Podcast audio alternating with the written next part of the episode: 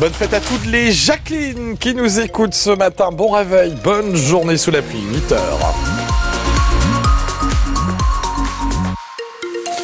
Et à 8 h votre météo, vous l'avez constaté, de la pluie ce matin, de la pluie cette nuit, du vent même aujourd'hui dans la journée, jusqu'à 30 mm de pluie d'attendu, voire 40 mm même dans le centre Bretagne pour aujourd'hui. Ça va encore tomber dans l'après-midi. 11 à 12 degrés pour les températures ce matin et pas plus de 14 à 15 degrés, notamment le sud Morbihan et le sud du Finistère. Ce sera pour cet après-midi. On en parlera après l'info euh, ce matin avec vous Delphine Gaucho. On vous en parlait hier, les opérations anti-drogue se multiplient en France. Oui, le président de la République euh, l'avait annoncé mi-janvier. Il veut atteindre les 10 descentes par semaine, ce qu'il appelle des opérations place nette pour lutter contre le trafic de stupéfiants. Avant-hier, on vous le disait, gros dispositif déployé dans le quartier Bellevue à Brest. Et ce matin, nous avons choisi de retourner à Lorient. L'année dernière, il y a eu plus de 70 opérations anti-stup sur l'agglomération, beaucoup euh, dans le quartier de Kervénanec où une fusillade début septembre s'était soldée par la mort d'un habitant de 35 ans. Depuis, la présence policière est plus importante et ça la permet de, de calmer le quartier, constate Hervé, l'ancien directeur du centre social de Kervénanec. Ce qui est clair, c'est que ça rassure la population quand même. Quoi. Il faudrait, je pense, euh, mais ça, la ville de Lorient le fait hein, avec la police de proximité, mais il faudrait, euh, je pense, que soit retravailler, parce que c'est moi qui vais le faire, hein, euh, retravailler plus fortement les liens entre police, police, population, police nationale, population, police municipale, ça roule parce qu'il y a la police de proximité maintenant qui, qui sont en lien. Donc, quand il y a des moments un peu compliqués, il faut une présence plus importante de, de la police. Quoi. Mais par contre, c'est pas la police ne réglera pas tous les problèmes euh, liés à, l'ordre public. Bah, à un moment donné, c'est véritablement euh, une cohésion, une cohérence et une action euh, commune menée entre les acteurs et puis pas les uns à côté des autres, mais ensemble. Quoi. Hervé, l'ancien directeur du centre social de Kervénanec. Et euh, d'ici une dizaine de minutes, on aura euh, euh, le reportage complet dans le quartier de Kervénanec à Lorient de Dylan Jaffrelot. Arthur est sorti au dépôt pétrolier de Lorient. C'est un bulldozer de 54 ans, la mascotte des artisans des travaux publics qui ont donc durci le ton hier soir. Cela fait 15 jours maintenant qu'il bloque le dépôt du port de commerce pour demander, comme les agriculteurs, la baisse de la fiscalité sur le gazole non routier. Ils appellent leurs collègues de Brest et de la France entière à rejoindre leur mouvement aujourd'hui. Alors que les agriculteurs retrouvent leur exploitation après 15 jours de mobilisation, le président de la région Bretagne en visite ce matin chez un jeune éleveur porcin à Milisac Guy Pronvel, c'est dans le Nord Finistère. À quelques jours de la prochaine session du Conseil régional consacré à l'agriculture, Loïc Chenet-Gérard va détailler les grandes lignes des orientations de la politique agricole de la région.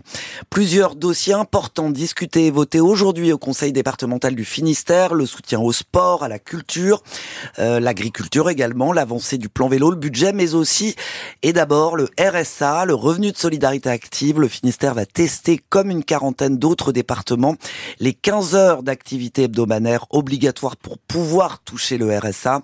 Jusqu'à présent, il était versé sans condition de travail, une expérimentation qui sera généralisée en France au 1er janvier prochain. Et puis si vous cherchez un petit boulot pour cet été, rendez-vous aujourd'hui à Océanopolis entre 17h et 19h. John Dating, étudiant avec sept structures locales comme la Récré euh, des Trois Curés, euh, la compagnie maritime Penarbed ou encore les ports de plaisance de Brest. Une trentaine de postes à pourvoir. Pour certains dès le mois d'avril, la plupart pour cet été. François Bayrou dit non à Emmanuel Macron et Gabriel Attal. Le chef du Modem, tout juste relaxé dans l'affaire des assistants d'eurodéputés, n'entrera pas au gouvernement, faute d'accord profond sur la politique à suivre, dit-il. C'était l'une des principales inconnues du remaniement à venir, remaniement sans cesse repoussé qui doit compléter un, gouvernement formé il y a maintenant presque un mois. Ce qui interpelle en tout cas Audrey Tison, ce sont les mots choisis par François Bayrou qui laissent entrevoir de grosses fissures dans la majorité présidentielle. ciel. Je ne pouvais pas accepter d'entrer au gouvernement sans accord profond sur la politique à suivre, déclare François Bayrou. Il explique ne pas avoir trouvé d'accord avec le président et le premier ministre sur les deux portefeuilles qui l'intéressaient.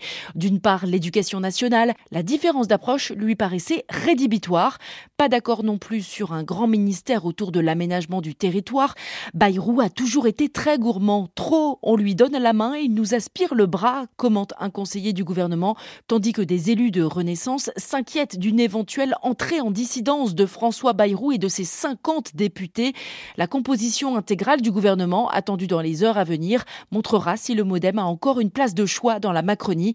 Un conseiller de l'exécutif assure qu'à ce stade, on ne peut pas parler de crise politique. Audrey Tison et le président du MODEB a dénoncé une démarche d'humiliation de l'exécutif envers son parti hier soir lors d'un dîner avec ses députés. Euh, on aimerait pouvoir être, je crois, traité au niveau qu'on mérite, à commenter le député du Morbihan, Jimmy Pain, à la sortie de ce dîner. Ce n'est pas plus compliqué que ça. On est dans la majorité, mais on a envie de se faire entendre, a-t-il ajouté. Le premier ministre israélien a ordonné hier soir à l'armée de préparer une offensive sur Rafah au moment même où des négociations ont lieu pour aboutir à une nouvelle trêve à Gaza. La victoire contre le Hamas est une affaire de mois, euh, déclare Benjamin Netanyahou. L'accélération du réchauffement climatique. Pour la première fois, la température mondiale a dépassé en un an la barre de 1,5 degrés supplémentaires par rapport à l'ère pré-industrielle. Ce sont les données de l'Observatoire européen Copernicus qui note aussi que le mois de janvier 2024 est le plus chaud jamais enregistré avec une température moyenne de plus de 13 degrés. Et notez que ce matin, le Pas-de-Calais est placé en vigilance orange au cru par Météo France. La Canche atteint déjà 1m92 par endroit. Elle était montée à 2m09 lors des inondations de novembre. Ils sont éliminés de la Coupe de France, mais sans rougir. Ah oui, cette fois, le Stade Brestois n'a pas réussi à, à revenir face au PSG hier soir en huitième de finale de la Coupe de France. Brest battu avec les honneurs 3-1 au Parc des Princes au terme du rencontre où, où les footballeurs finistériens ont une nouvelle fois bousculé les Parisiens. Deux erreurs individuelles ont été particulièrement, euh, ont scellé le destin des Brestois, Nicolas Blanzard. 34e minute, il y a 0-0 et Brest vient d'avoir deux énormes occasions, une frappe de Satriano sur le poteau et une demi-volée de Magnetti repoussée sur sa ligne par le gardien parisien. Dans la foulée de l'autre côté du terrain, le défenseur brestois Bradley Loco joue un duel audacieux, téméraire même près de son poteau de corner contre le parisien Dembélé qui lui chipe le ballon. Bah en vrai, je me suis dit que je vais passer avec ma vitesse comme euh, je sais qu'Ousmane Dembélé il défend pas souvent. Trois secondes plus tard, Mbappé fusille le gardien brestois. Je me dis que c'est des erreurs et c'est à moi de ne plus les reproduire. Car derrière, c'est l'avalanche. Paris accélère et met le deuxième but, puis touche la barre transversale et le poteau. Brest est mené 2-0 à la pause après avoir donné les premiers coups. Pas payé de son coup tactique avec un milieu de terrain à 4 joueurs en losange pour surprendre les Parisiens. Et quand les Tizef réduisent enfin la marque en deuxième période à 25 minutes du terme grâce à Mounier, eh bien le défenseur Lilian Brassier écope d'un deuxième carton jaune emporté par son élan et exclu après un horrible tac sur la cheville d'Mbappé. Je m'en veux. Après, j'ai voulu intervenir directement le ballon dans les pieds, mais malheureusement j'ai raté. À 10, les Tizef subissent, ils concèdent le but du chaos dans le temps additionnel, ils sont éliminés les armes à la main et ce n'est pas l'entraîneur du PSG qui s'en plaindra.